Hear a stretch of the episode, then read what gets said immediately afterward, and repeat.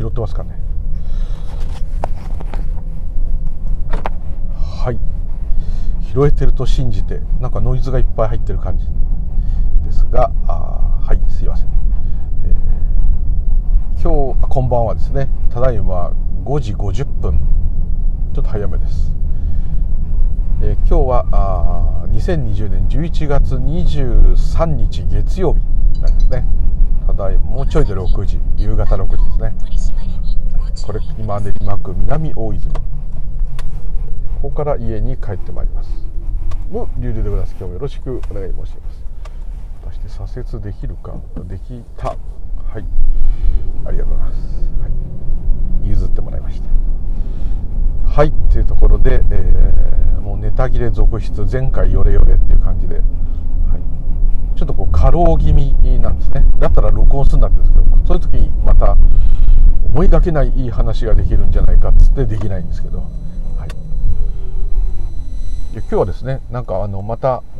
ありがたいことにご視聴者様の方からですね、えー、スタンド FM っていう方でも同じのを流してるんですけどもまだ新しいのは流してないんですけどもこう取りためてあるエピソードを流してるだけなんですけどそのスタンド FM っていうなんかアプリケーションがあるんですね。それがそっちでも流したらいいんじゃないかっていう話をいただいて、えー、流させていただいておりますがこの新しい話はこっちでしか、えー、ポッドキャストでこっちでしかキャストボックス？ポッドキャスト？ちょっとよく分かってない、はい、で流させていただいております。Spotify とかああいうのでも流れてると思いますけどね、えー、ただ Spotify とかああいうのですとあれですねあの何かご意見ご質問いただきたくても自分で自分の放送を聞いた限りではですね、えー、コメントできないんですかね。ラジオを発信している人に対してコメントする機能がないような。はい。やっぱり YouTube が一番いいんですかね。あれで音声だけの人いますよね。画面が固定されていて。本当は字幕が出たらあの耳の不自由な方にもいいと思うあいや目の不自由な方にん？耳の不自由な方にもいいと思うんですけどもこれをああいうの自動でバーッと文字を起こせるんですかね今ですと。で違う人が喋ってるっていうかあにもできたりとかいろいろできるみたいですけど、えー、意外とそういうのに長けてないっていうんですかね。YouTube だとちょっとあの誰かに発見されてあいつこんなことやってるよっていうのがね怖いんで、はい、それが家族の耳に入るのが一番怖いんですけどね、はい、こんな変なのやめなさいとかね言われそうですね。子供ですね扱いが、はい、あいいんですけどはい。という余計な話をしていますところでスタンド FM っていう方からいただいたあご質問。そっちだとあのコメントできるようなのでもしご意見があったりお前は間違ってると。とか特にそういう方が勉強になったりもするんですけど。あとこういうこと話せとかですね、まあ、分かる範囲ですけど。あのあとまた主観がすごい入りますけど、はい、だスタンド FM という方のアプリでえー、同じくムーリュウリュウで、えー、出てくると思いますので、えー、そちらのコメント欄で、え、これについてもう一回言えとかお前言ってることがこの間と違ってるぞとか、え、ございましたら是非ご意見いただければと思います。でこれはちょっと知ってる方とか知ってると言っても直接会ったことはない方ですけどあの方からですねあの時間がないっていうことについてもう一回もうこれいろんな人が語ってるんで他の人をご参考にと一応言ったんですけどいやあなたが言えということなのではいありがたくそうですね、時間はないというのはどういうことかとで今しかないっつったって今があるじゃないかと。まあそういうことですね。でまたあとえっ、とアマゾンプライムでご覧になったとおっしゃったんですかね。あのーナショナルジオグラフィックか何かああいうドキュメンタリー番組でモーガン・フリーマンさんあのアメリカの黒人のよく大統領とかやる俳優さんが時間は存在するのかっていうのをですねなんかやったのを見たと。そうすると、まあ、アインシュタインにしろ何にしろ時間はまあどっちかというと、まあ、本来の概念とは違うんですけどもまああるというですね。例えば光のスピードで自分が動いているとその人は時間が遅れるんでしたっけ？ありますよね。でよくあのロケットに時計をまだアポロの頃ですけどロケットにこう昔ですね、えー、もちろんロケットは高速で飛びませんけど、まあ、地上の乗り物の中で一番早く当時飛びましたので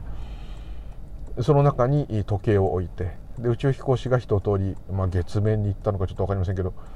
また地球に戻ってきた時と地球にある時計と比べた時に、えー、ロケットの方の時計の方が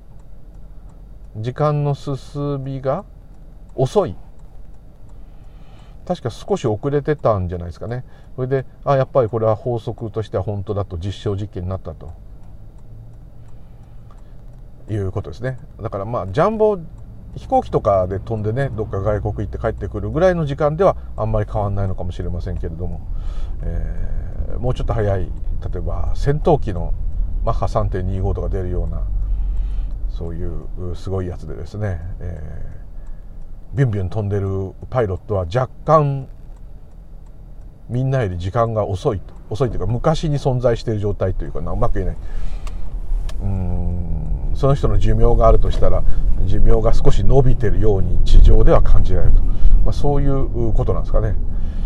まあ、そういうことがあって。でこれはいろいろ地球じゃない星とか他の場所でも時間っていうのを例えば日本日本じゃない地球にある時計を持ってって、えー、測定すると時間に差が差異が出ると、まあ、こんなような話もありますので、えー、あくまで地球時間っていう表現ですね、まあ、それは365日で1年がとかウルード知れて366日と、まあ、こういうこともいろいろ絡んでるとは思うんですけども物理的に時間が遅れたり進んだりするということがあると。いう話がねあったりしてそういうのも出てきたりして。でその中でどっちかというと時間っていうのはもう今地球でみんなが使っているこの時間、まあ、時差とかそういうのは別にして、えー、普通に普通ですと水晶発信の時計が正確ですかね。あと電波時計とか。あと電波時計は確か原子時計でしたっけ？すごい正確なんでしたっけ？振動が、えー、それで合わせてやってるという。でたまに誤差が出てるので帳尻合わせる時期が来ると。なんか人工衛星もそれで合わせたりなんてよくこう聞きますね、えー、で人工衛星も実際宇宙に浮いてるわけですからそこ行って帰ってくる電波で車のナビゲーションの GPS なんかもえ、実際は遅れが出るのでそれを補正しながら補正しながらナビゲーションに表示しているということらしいのでなかなかこうダイナミックなあれですね。それの観点からすると時間っていう概念は様々なんだけども時間がないというふうに言い方はどないやろと。いうご質問でした。で、えー、確かにですねその今しかないっていうねよく仏教だけじゃなくて特に無我を体験した方にありがちな時間なんてなかったと。空間もなかったと。私がいないを体験した人はほぼそれを言うと思うんですけども。まあ私ごときの体験でも明らかに時間がないっていうよりはもう時間に限ってないっていう言い方がもうできないっていうかですね。あ全部ないと、まあ、そういう感じですけども、えー、どういうことかっていうとすごく簡単にまず言ってしまうとですねこの自我私というこの感覚これには時間があります。で当然ですね、えー、エクアルト・トールさんも言ってますけど生活時間ってあの方いいいい言い方するなと。時間をりという概念を利用して人と約束したり予定を立てたりして生きていくと。でもついそこで錯覚してこの私という感覚には時間があるので時間っていうのはあるんだと。なっちゃうんですね。で時間があると例えば仮定した場合にどういうことが起きるかって言いますと時間があるとですねそれは私があるということですね。私しか時間というものは認識できません。他人も時間を認識しているように見えますけれども同じ時間に待ち合わせて同じ時間に来ることがあったとしてもですねそこまでの感覚は違いますね。すんごいすぐその時間が来た人とその時間まですごく時間かかった人とあと5分遅れて約束した人が来たせいでその5分間はものすごく長く感じたとなんていうことでですねこの感覚的な時間っていうのはえらい違います。で私っていうのはこれ感覚なので、えー、ね、今日は早く時間が経った。昨日はすごい時間が経つの遅かったなんてねこういい言い方します。でこれらの話から出てくるようにですね時間っていうものがあるのは私だけなんですね。私という感覚にしかない。だから一般的には時間があるという条件で生きています。生きてるっていうのは私が生きていると思ってください。これ全部私が全部ついてますね。ここがもうポイントでまあここを聞いてらっしゃる今まで聞いてらっしゃいただいてる方々はもうすぐピンとくるのでまたその話はもういいよ分かったよとなるかもしれませんけども改めてですねよくよくこう考えてみると非常に面白いという感じがいたします。でその一つとしてですね、まあ、感覚で時間が変わるっていうのも個人差ありますけれども今日は長い明日は短いなんてこともありますね。今の1時間は長かったけどさっきの1時間一瞬だったとかね。寝ちゃってたら時間なんかないですね。ないです。いやあるよ。すんごい寝た時はすごい寝たなって感じてそれは起きた時ですね、はい、寝てる最中はありません。時間どころか何にもない。とこういろいろ考えていきますとこの時間っていうのがですねふとですね、えー、前も話したと思うんですけども私という立場でちょっと考えていくとですね非常に面白いんですね。なんとですね今だけないんですよ。どうですか？今現在今を掴もうとしてみてください。今を感じよう。今を捉えようとしてみてください。絶対捉えられないです。捉えた時は過去です。なぜなら認識が遅れてるからです。ですね。でこの私がいる時だけ私は何年前にこうだった。私は何年前何月生まれだ。私は明日こうするだろうってこうですね。今だけが欠落してるんですね。ですけどもよくこういうなんか分かっちゃった人たちの言葉を聞くと今しかないんだと。今ここなんて言いますけど。時間なんてないんだ。今しかないんだっていうくせにですね。この私が今っていうのをこう探そうとすると過去しか見つからない。過去が見つかるから未来を想像できる。想像っていうのは作り上げるっていうよりは想定できる。予想できる。こういうこと言ってみてます。これも自然な非常に自然な普通のことなんですけども、まあ、あくまでちょっとこういうことを話してる時なのであえてそこを意地悪にひねってきますと今だけが実はないんですね。逆そういうなんか分かっちゃった人の言ってることと逆ですね。今だけがない。今だけが捉えられない。過去は思い出せる。未来は想像することができる。だけども今しかないってやたら言ってる仏教でも昔から言ってる今に生きろとか今しかないとか、ね、スピリチュアの時とはね安倍敏郎さんをはじめ今ここだと。ん？待ってよ。時計見よう。時計見て。ほら来て今だ。あれ？12って進んでちゃあれね時計っていうのはですね時をわざわざああいう表示で視覚化してですね、えー、時間の流れをこう見るようにしてるんですけども今だと思ったらもう過去ですからかといって未来は来てないし過去は終わっちゃってるから、えー、じゃ今にいろったって無理じゃんと、まあ、こういうわけです。で瞑想でもよく今にいろって言うんですけどあの瞑想で今にいろっていうのはですねあの通常の修行っていうかあれでは極力認識した直後にいろってことです。ですから体の感覚に気づけっていうのもそうです。あなんか足がしびれてきたとか。呼吸してるとか。それも1テンポ遅れてるわずかに遅れてはいるけれども非常に認識する直前に近いっていうかその自分の五感で認識できる一番新しい今っていうのはそれしかないですよね。それ以上早い今っていうのはちょっと難しいと思うんですね。ですのでそこにいることによって本当の今とすごい近い認識のギリチョンになんとかいられるわけです。でそこにいる癖をつけておくとあのうまくいけばですね。あの本当の今が分かると。ただ本当の今が分かったっていう本当の今にいる時は私がいない状態ですからあのそれを認識する対象がないからできないんですね。ですからあじゃあ時間がなかったよって言ってるやつらは何だっつったらそれはですね時間がなかったっていう体験だけが残るわけですね。でそれをうん持ち運んでというかあのそれをまあ思い出して、えー、体験記を語ってるだけなんですね。あくまでその悟りがどうのとかなんかああいうのもみんな体験記になっちゃってるのは過去の思い出話を聞いていると。いうことだけなんですね。なんとなくイメージ湧くと思うんですね。ですから今にいなさいって仏教で修行で今今を生きろっていうのは間違ってないんです。間違ってないんですけどもその通常の認識できる今にすら普段いないわけです我々は。あのもう考えの世界っていうかですねそっちに完全になっちゃってますからで先へ先へずっと想定してきてますからもう今はもうへったくれもないっていうかですね。で未来を想定するってことは過去を持ち出してるわけですから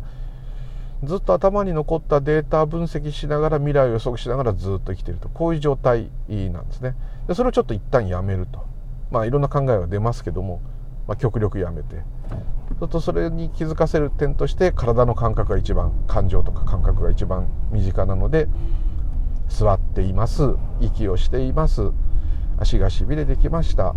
右手と左手座禅組んでたらまあ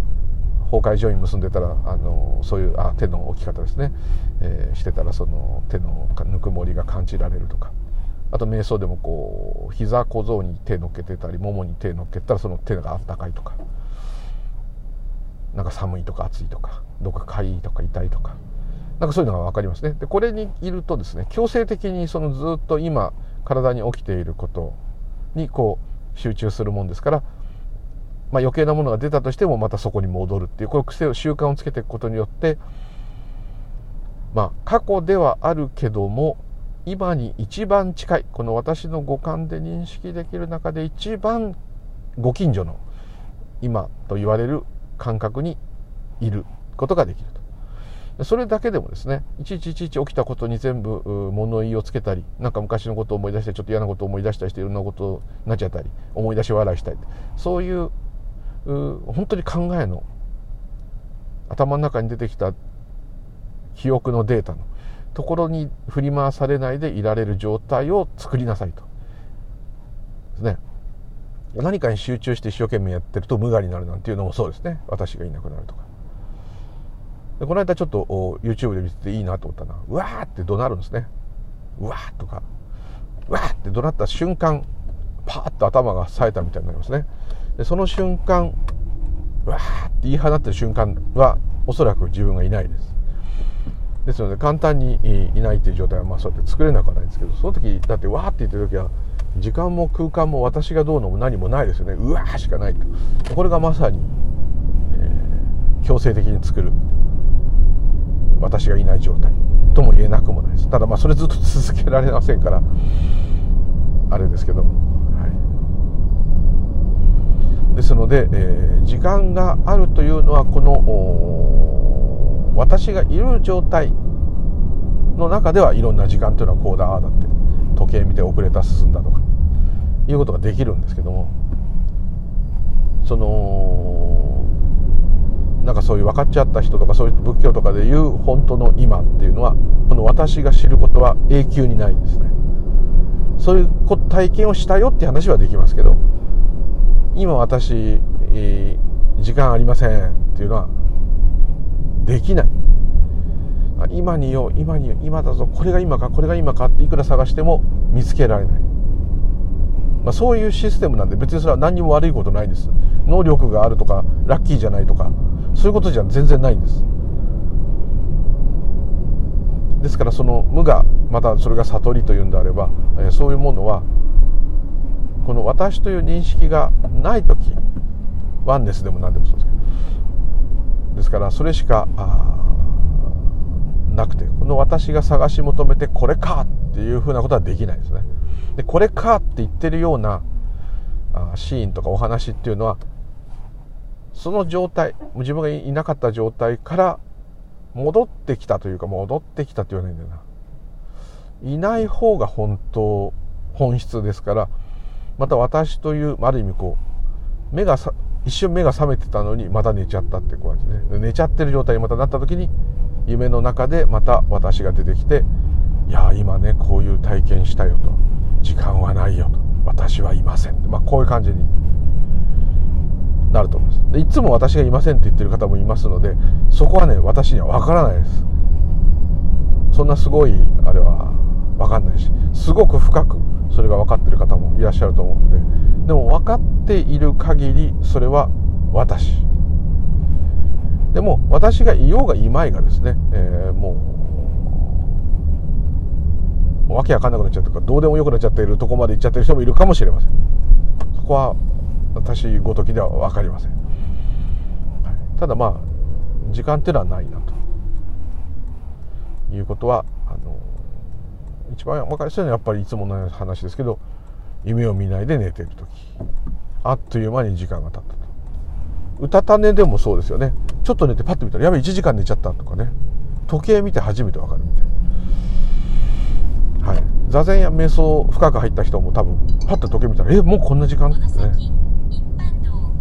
無我になってますね。ないですあと何かにものすごい集中して外見たら真っ暗だったなんてありますね。あれも集中してる最中多分おそらく無我だと思います。体がしびれてきたり疲れてきたりしてああなんかすごい時間経ったかなとか思ってああもうこんな時間か。みたいな、まあ、こういうことは多々あると思います。ですので、えー、時間がないっていうのは本質的なことでただ私にとっては時間がある。で私にとっては今はない。今がだけない。過去と未来しかない。なんかそうすると損したような感じする。けどそんなことない。そういうそういう性質っていうかそういうものなんですね。ですから何も誰も悪くもないし何ともないことなんですけど、はい、でも生活していく上では時間というものを利用しなかったらおかしなことになりますから道具として使っていくと。でもっともう達人みたいな人っていうのはこの私という感覚を使っていくっていうふうになるっていう人なんですけどね。ただまあ私それはあくまで私の意見ですけど私を使っていくのは私なんじゃないかなと。いうふうに思いますね。だからブッダの言い方としてはその本当にこの私っていうものの王様になれと。主になれという言い方もしてますんで、えーこの自我をコントロールするってことはできないとしても自我っていうものが働いてこのようになっているということがずっと気づいていると。ずっと気づき続けていると。そういう感じはあるのかなと。集中してるっていうのはずっと違うと思うんですけども例えば「鬼滅の刃」の映画見た方であれば、ずっと全力集中で居続けるって何かありましたよね。集中して寝てる間もずっと集中してる、まあ、ずっと気づいてるっていう意味ではですね。まあちょっとああいうこととは違うんですけども。なんとなく遠くないっていうか全くずれてはいないんじゃないかというふうにちょっと感じましたね。はい、ですのでこの時間っていうのは非常に不思議な。じゃあ時間がないって本当に分かるためには本当の今っていうのはこれかって分かるためには、えー、まあ、検証体験っていうかそういうものが必要なのかもしれませんけれども、えー、でも日常さっき言いました通り何かに集中してたらあっという間に夜になっちゃったとか夢を見ないで寝てる時特に突然目覚ましかなんかで起きた時その前夢なんか見てなかったら飛び起きてあれもう朝かと。体はもちろん気だるい感じがありますから寝てたなっていう感じはするでしょうけど認識としては認識が止まってましたんであれあれどうなってんだってちょっと感じですね。毎日そうなってるんですけどあの慣れちゃってると何ともないですね。で意識がなくて寝てる時は本質じゃなくて起きてる時が本質だっていうねちょっとそのような感覚もあると思うのでそこが本当はまあ逆とも言えないですけどもうん。なんかまあちょっと non-duality のよくそう喋る方で世の中に苦しみでる人なんていないと。動物も植物も誰も苦しんでないと。苦しんでるものなんて一人もいないと。大体誰もいないと。この世には。言い方する方いますけどそれはもうちょっと強烈な言い方でそこまで私は分かりませんけども意味合いとしてはなんとなく分かる。まあそう究極的に言えばそう。そうです。その代わり楽しみもない。何にもない。ここはどうなんですかね。ここを語るっていうのはどうなんですかね。うーんなんていうか。そこをまあそこを言い続けるっていうのもすごいとは本当思いますけどなんか私なんかの場合は完全に今自分が戻ってるっていうか自分の状態ばっかですからそれを人に伝えてもどうかなと。ただまあそういうの好きな方も多いのでやっぱどっかに響くかもしれませんね。なんでかっていうと本当はそうだからですね。僕なんかもう動物好きですから動物の番組は最近見るの嫌なんですけどなんかね怖いやつとか残酷な大自然の厳しいいろんな動物の生き様のあの昔好きだったんですけど今見るとやっぱ年取ったせいか怖いっていうか残酷だってなっちゃうんですけどあの何ですかねうんどうなんですかね。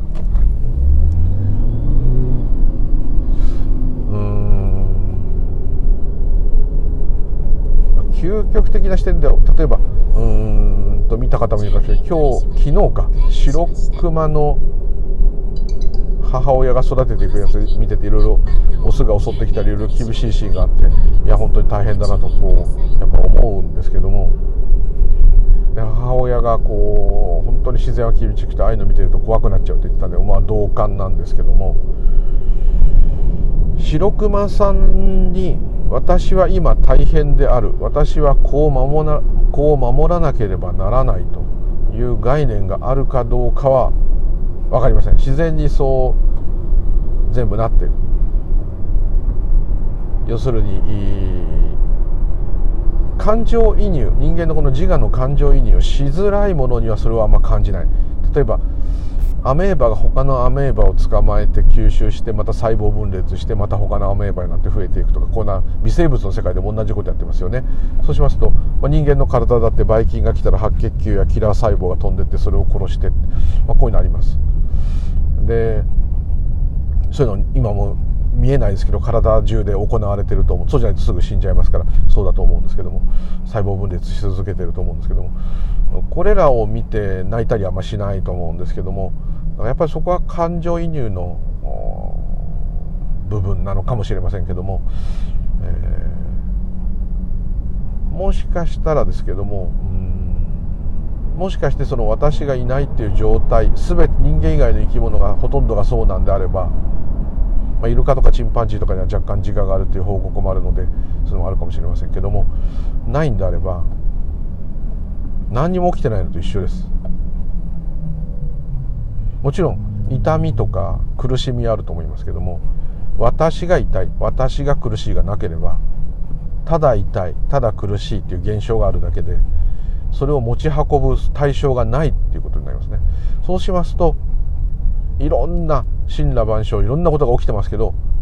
神羅万象が起きているいろんなことが起きている弱肉強食の世界が起きていると感じているのは感じられるのはって言ってもいいから自我だけかもしれません、うん、自我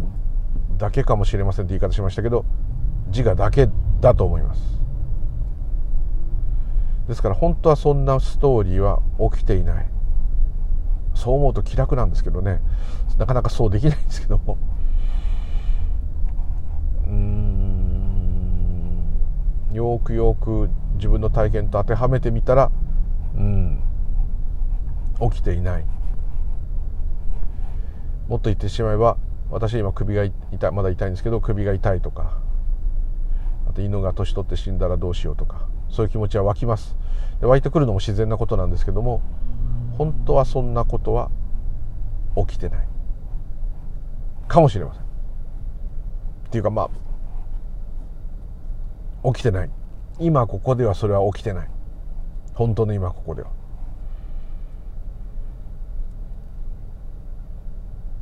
でよく分かりすぎたそういうスピーカーの先生たちみたいな人たちが語ってるのを聞くと、まあ、その方たちは本当によく分かってらっしゃるんだと思うんですけども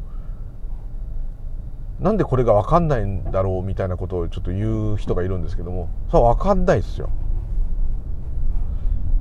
だって私が分かることじゃないことを私に対して私が言うわけですからこれは非常にちょっとあべこべというか、まあ、へんてこりんな感じですね。ですから極論で言うと何かすごい修行や何かをやって分かるっていうのもうんそういうすごい修行をしたら分かるっていう人ももちろんいるでしょう。そういうことも起きるでしょうけど本当の究極的に言えば厳しい修行をしようとまたはせざるを得ない環境に自分がなるとどんな理由があるんですよ。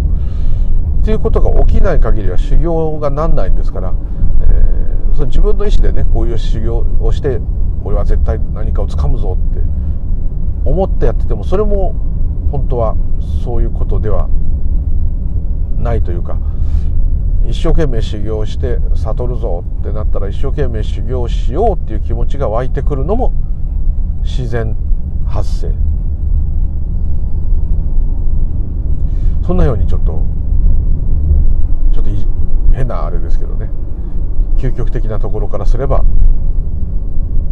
じゃあもう全然自分が頑張ったとかないじゃんっていうふうになっちゃうんですけど究極的なことを今言ってるんですよ。これはあの普通の日常の社会では何の役にも立たないことを今わざわざもう身も蓋もない話をしてるんですけど危険な言葉ではありますけども、まあ、あくまで方便としていただいてもいいんですけどないと思います。じゃあラッキーアンラッキーもないじゃんっていうかシャバではもちろんラッキーアンラッキーの海ですけどもラッキーアンラッキーっていう言葉自体もそうなんですけどもそれは結構予期せぬ失敗予期せぬ成功ですよね。ラッキーとか幸運不幸っていうのは。どっちも望んでないのに起きてますよね。ラッキーなことに電車に乗れたよとかね。余裕を持って行ったのにアンラッキーなことに渋滞してその電車に乗れなかったとかね。どっちも想定から外れてるってことですね。そういう言葉があったりあと運がいいと運が悪い。運なんていう言葉を使ってるっていうこと自体すでにこの世をコントロールすることができないと。はい。いうことを本当は先人たちが分かっててそういう言葉があるんじゃないかと思えるぐらいですね。じゃあなんだ俺の苦しみはアンラッキーなだけだったらあんなのやってらんねえやってね。まあなります。で特にまたすっごい努力して成功した方は俺はこんだけ頑張ったんだからこれをやり遂げたんだぞ。それはその通りでいいです。この言葉が危険なのはそういうとこにちゃちゃが入るからなんです。そしてさらに危険なのは何にもしないのが一番いいんだとよく言い方する人います。これも自我が聞くとですね私が聞いてももちろん私が聞く私ですか聞くとあじゃあなんだもうポワンとしてりゃいいんだってどうしてもそうなります。バカバカしいみたいな。ちょっとそういう感じで言うまあ強烈なインパクトを与えたくて言ってるのかもしれませんけどそういう言葉を強調する方も結構いるのでうん非常にここはだから仏教は多分そこをあえて言わない。だと思いますただまあアホになるっていうのはそういう意味ではなくていらないしがらみを全部背負い込んで苦しむでいる要するに自分で自分の首を絞めているという状態で私も含めて生きてるっていうのが普通のこの自我の特徴ですからその首自分で自分の首絞めてる手をちょっと緩めるっていう意味ではいいと思うんですけどね。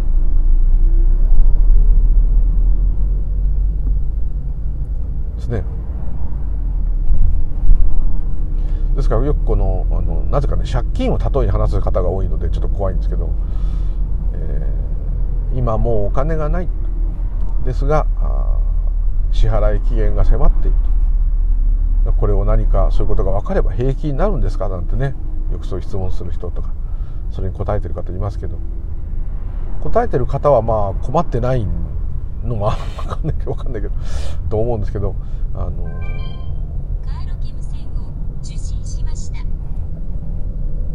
どんなに分かったって借金は減りませんと。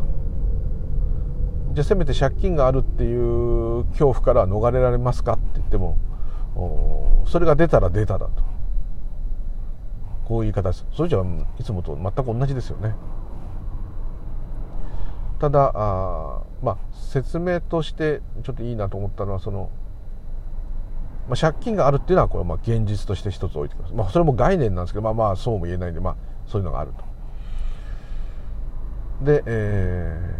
ー、返済までにお金が足りなそうであると。ちょっとすごい嫌な例ですけどね。これ例に例える人多いんですよ。これがあのもうあなた余命1ヶ月って言われたとかそういうので言う人もいましたからそもすごく怖いですけどね、まあ、そういう借金はありますと。返済期限が迫っていますと。でも今はもう手元にはないと。ですね。で今どうすることもできないと。何か仕事をして稼いでたとしても足りないと。またどっかからさらに借りなきゃいけないと。そうすると火の車になるかもしれないと、まあ、このいろんな恐怖が多々あると思うんですけども、えー、要するにその借金を返していかなきゃいけないとか、えー、借金取りに何言われるか分かんないとかそういうことはもちろん起きるとしてももういつもですね、えー、そのいつもというかずっとそのことで頭を抱えているっていうのはそれで借金が減るんだったら思い悩んでいいと思うんですけども減らないんだから、返済方法だけをただ考える以外する必要はない、まあ、こういう言い方する人と言います。ただもう一つ禅禅風に言うというか禅座禅の禅ですね。禅風に言うと思いっきり悩めって言うんです。もう気の済むまで。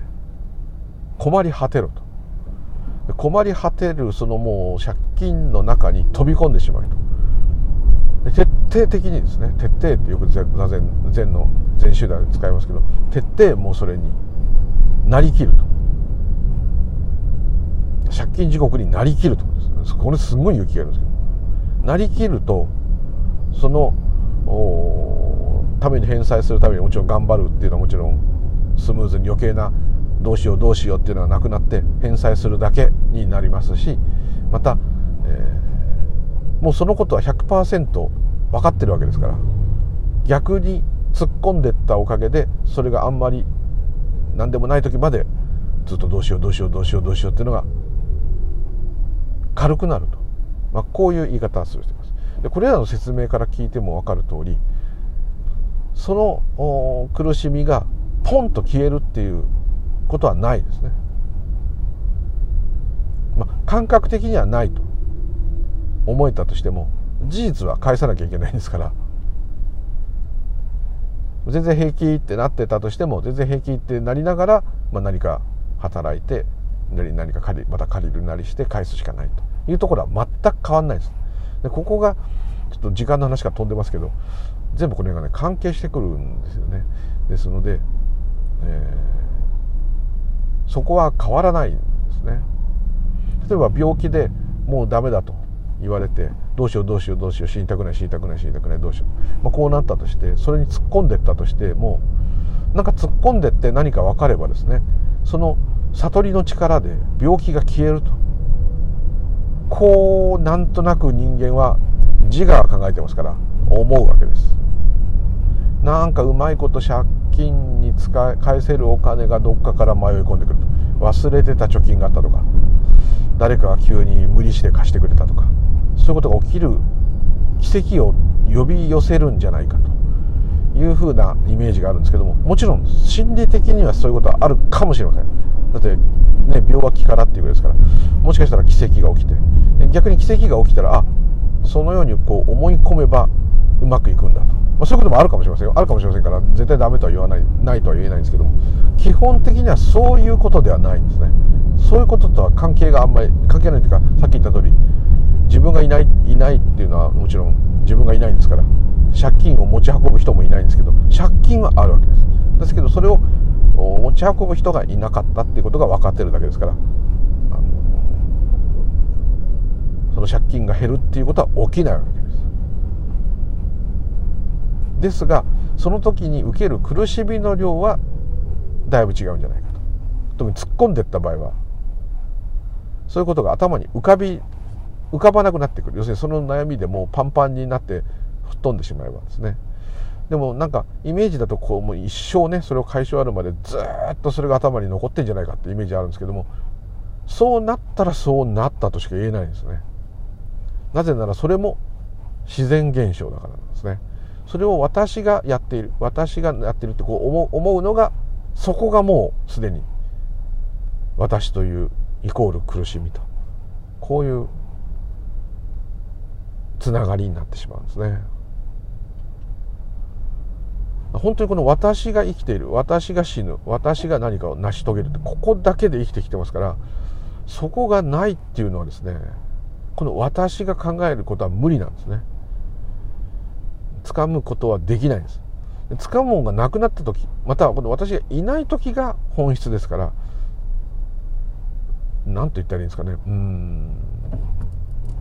非常にそこがいつも前も何回か話してますけどジレンマなんですよ。前もちょっと言いました通りそういう体験があった人も悩むっていうのはですね、えー、まあどっかでそうじゃないって分かってるっていう分はもしかしたらメリットかもしれませんけどもあの変わんないっていうことにねやっぱりね引っかかるんですよね。いやいや本当はそんなものはないんだから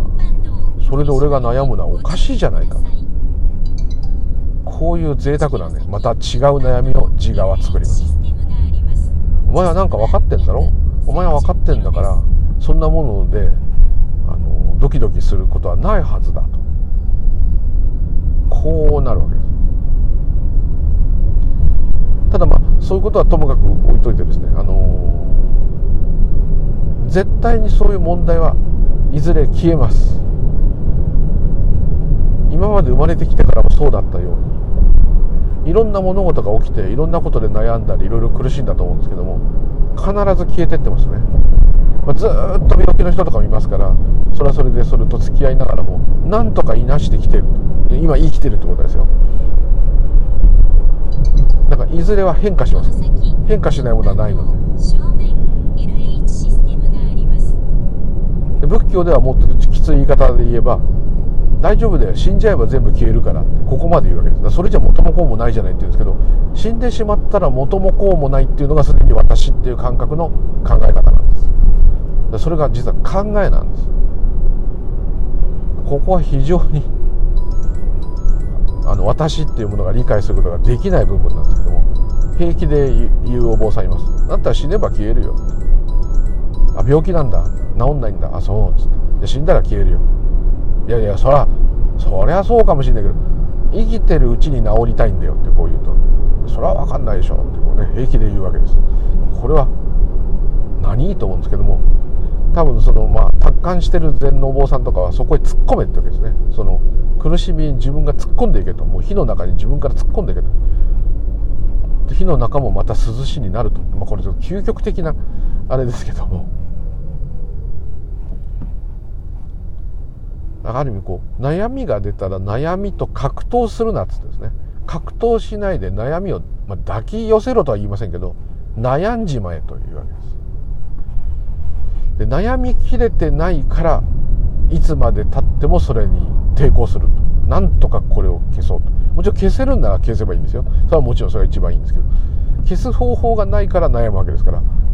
あのまた逃げられないわけですから。そうじゃないとね悩みになりませんから。その場合は悩みきってないんだと。悩みきったら消えると。おのずから消える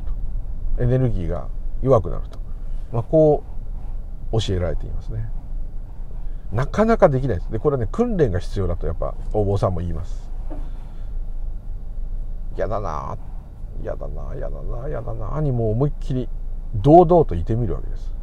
そうすると急にね他のこと考えたりします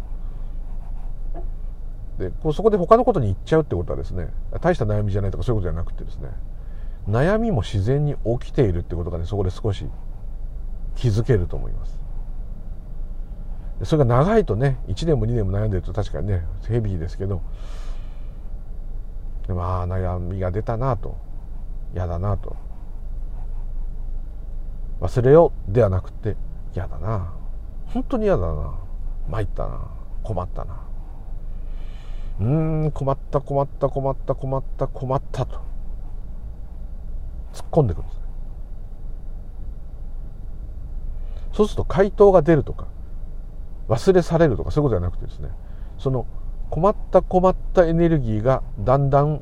蒸発してくる。でまた出てきますけどだんだん弱くなります。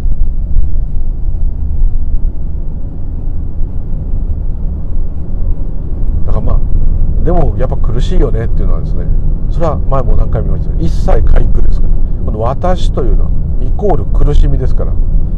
一見楽しみをいっぱい見つけてるのは苦しいから楽しみを見つけて一瞬それをごまかして。る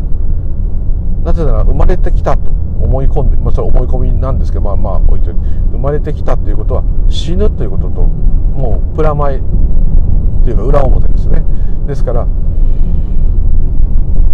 まあ、あれすごいダークな話になっちゃうんですけど、まあ、死に向かってるわけです。死に向かっててさらに時間っていうものの概念があるもんだからだんだん俺もう何歳になっちゃったとかね。俺こうなっちゃったとか。私だって考え犬が何歳になっちゃった。やばい。いろいろ考えますよ。今から新しい子犬を迎えた時その子犬がまた長生きしちゃったらしちゃったした方がいいんですけどと自分はもう偉い年だと。その時犬の介護できるんかとかですね。だんだんそういうこと考えるようになりますね。死ぬまでに何台車を買えるだろうってこの間話してる友達いましたけども。それも本当ですね。その方はもう60過ぎなので。もうこれが最後の車かなとかね思うんだよね。まあ、それと車好きなんで本当にそういう計算。ね。あと家もあと何十年持てばいいや。なんでっていうとだってその時死んでるもんとかね。こういう計算をするようになってくる。死ぬっていうことを前提にま生きてるというふうに、まあ、年取るとだんだんそうなってきますけど。ですね。まあ寂しい話ですけどね、まあ、そういう感覚が出ると。私というものはいずれ絶対またどんなに憎らしい相手がいたとしてもその人も死にます。必ず消える。もう出たってことは消えるってことですから。その時間差はあったとしても。時間がないって話してる時にちょっとおかしいんですけどね。時間がないっていうのはこの私という感覚の中では時間があるのでそういうふうに話します。ですね。で前も言いましたように今っていうのはこの認識した今しか私というものは分からないんです。ちょっとちょっと過去しか分からないんですけどもついさっきのことまでしか言えないんですけども今まさにこれが見えるとかこういうふうに言えるとしてもですね。でもこの例えば前今日産のノートっていう車がありますけどこれはさっきからずっといるんで私がノートが自分の前を日産のノートが走ってるっていう認識が出る前からいたからあの時間的に言いますよ。私は本当の今ここにいるとこう言いたいんですけどもノートだって思った見てるこの今しかわからないわけです。イメージ湧きますかね。例えば、恐竜の化石を見つけたと。これは何億年前の骨だと。こうなったとしても。何億年経ってる経ってない時間がないから本当は経ってないんでしょとか言いたいかもしれないけどそういうそれは生活時間としては違っててそういうことではなくてその恐竜の骨を見てるのはいつですか？っていうことです。今ですよね。あとこういうこと言ったんですね。俺昨日ね昨日どこどこへ行ったと昨日渋谷に行ったよと。これは絶対だと。証拠もあると、うん、あいいですよそうですよね。とだから過去があるだろうと。でも昨日渋谷に行ったよって思い出して喋ってるのはいつですか？っつったら大体黙っちゃいますけどね。今ですと。どんな昔話を思い出したとしても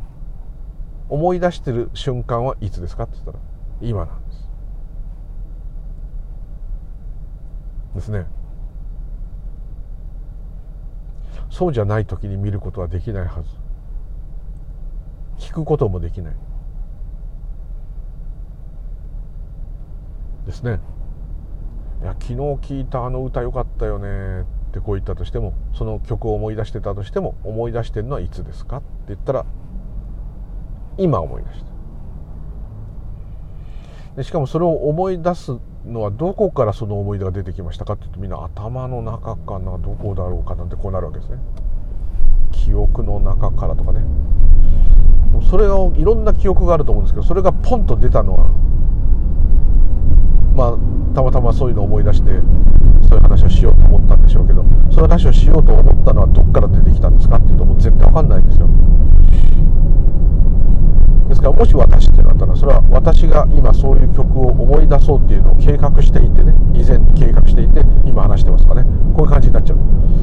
それもまあ明日こういう話をしようって昨日思ったから話してるんだなんていう言い方もできますけど話してるのは今ですし思い出してるのは今ですしもしかしたらその話をすることを忘れてたかもしれないのに、まあ、ずっとねこいつに会ったらこの話をしようと思ってたって、まあ、こうあったとしてもずっとのべつ幕なしに思ってないと思うんですよ。忘れないようにしようじゃなかったらメモ書きなんかしませんし。今なんかスマホにいろんな予定入れたりしますけど。その忘れちゃうかもしれないからっていうことですね。それもスマホ見てそのカレンダーみたいので明日こういうこと言わなきゃっていうところを見て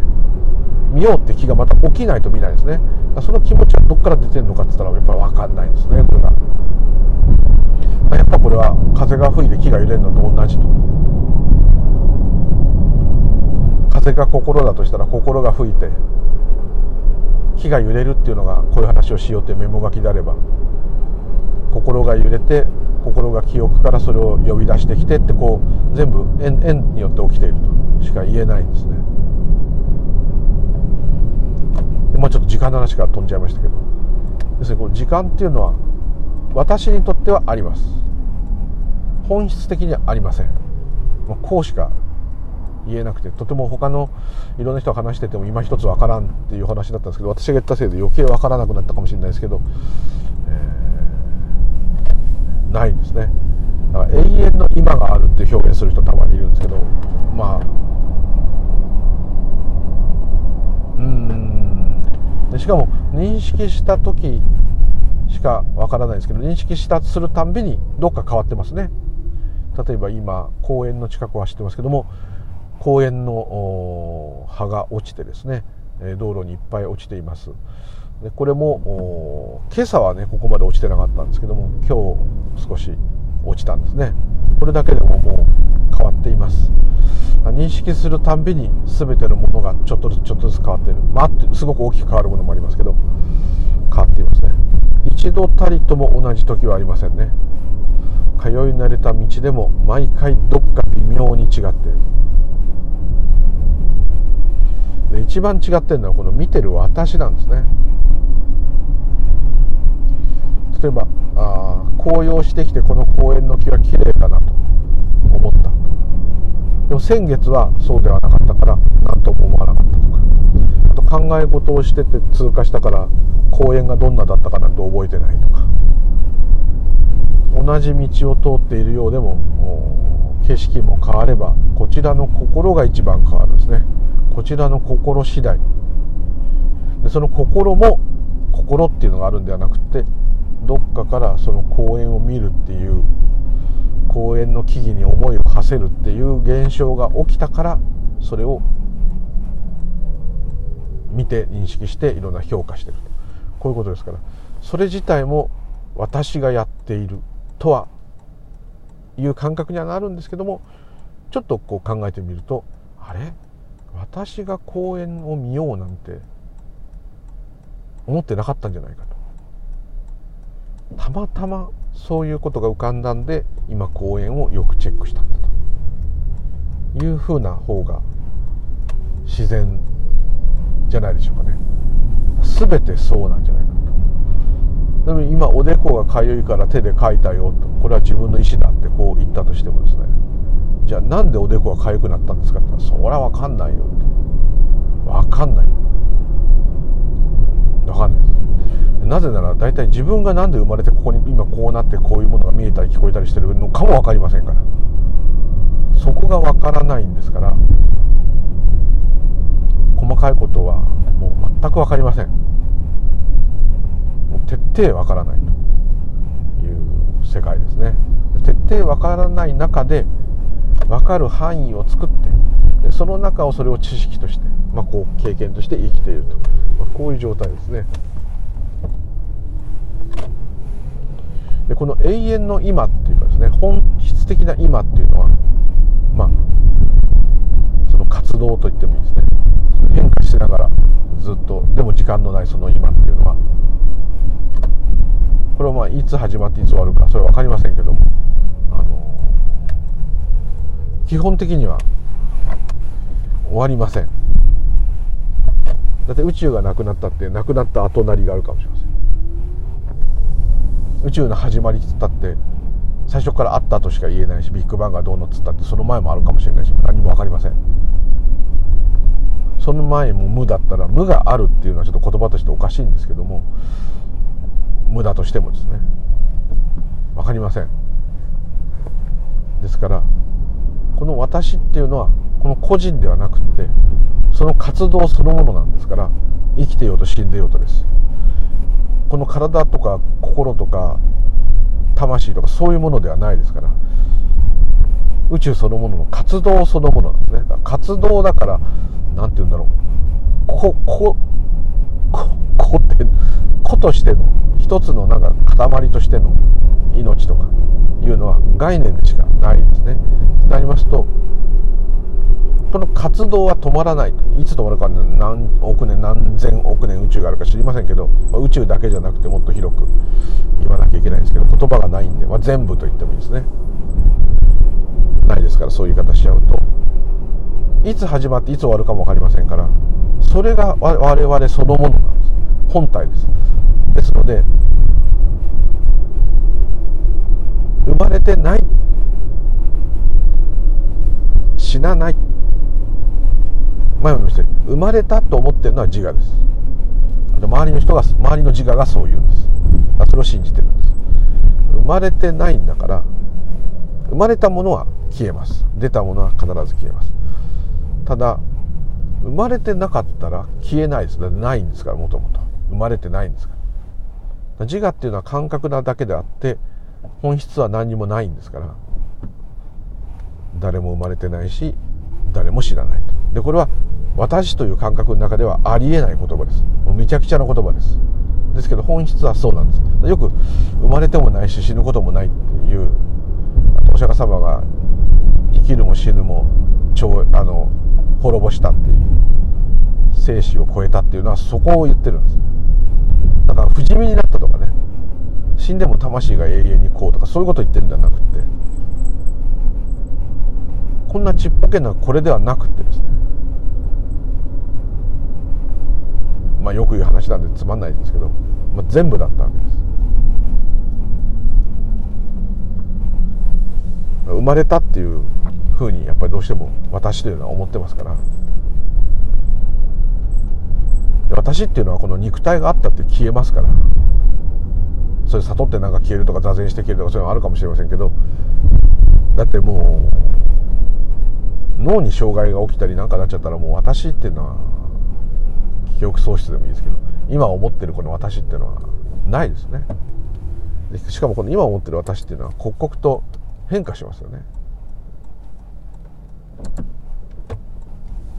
そうですよね。いつも話すことですけど。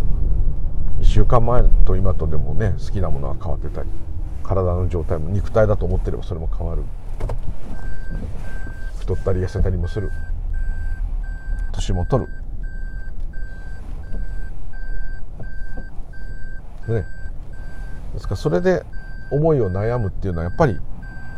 ある意味本質からすると不自然。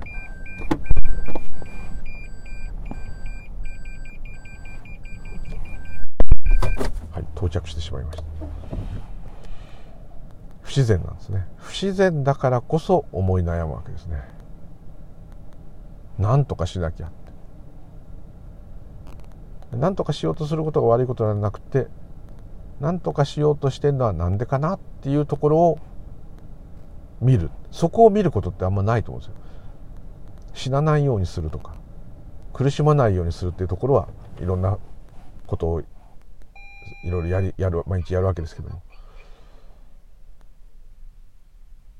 なんで苦しんだり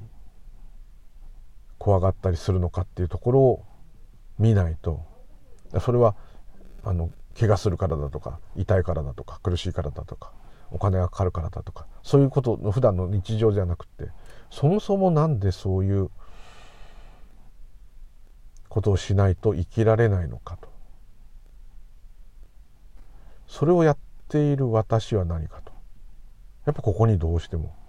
どうしてもここに行く。もう何度も話して本当恐縮なんですけど私の目で見て私の耳で聞いて私の五感でキャッチすることしか起きてないですよね。私の中では。外にどんなことが起きようとも誰がどんなこと言おうともどんな現象が起きようともいつもそれを観察してるのはこの私。ですね。肉体があろうとなかろうと心があろうとなかろうと私がいなかったら何にも起きない。そうですよね。それが分かりやすいのは私が認識してないことは起きてないのと一緒ですね。今ヨーロッパでどんなことが起きてるか、まあ、ニュースとか見たらあれですけど。分かんないですね。今なんか家に着きましたけど隣のお家の奥さんが今何やってるか分かりません。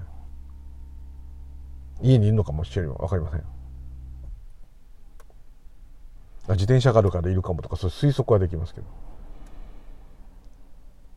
それピンポンって鳴らして奥さんいますかって聞いてあそれだけですとか変態ですけどそうしない限りわからない。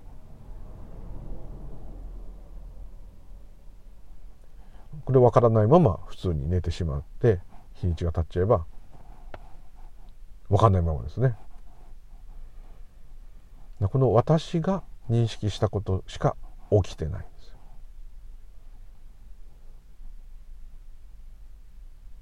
ですね。これが普通のでもそこから考えるとそんな狭いこの私しか認識してない世界以外。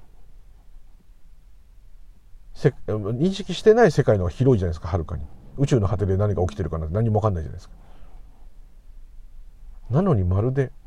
この私の世界が完全に正しく認識できててあるように思うわけです。ここを普通にこう考えてもこれは非常に不自然。だったら逆にこの私がいない時は全てが自分って分かったら自然ちょっとそういうことなのかなと思いました。はい。っていうところでなんかまたいつもの話になって結局時間の話がちょっとになっちゃう。はい。すいません。ちょっとあの質問いただいた方のあれと合ってないかもしれないですけどどうしても全部がつながってしまうんですね。はい、っていうところでどうも今日はありがとうございました。似たような話でいつもすいません。また似たような話をすると思いますが、どうか吉田にお願い申し上げます。どうもありがとうございました。またよろしくお願いいたします。ムーリュウリュウでございました。失礼いたします。ありがとうございます。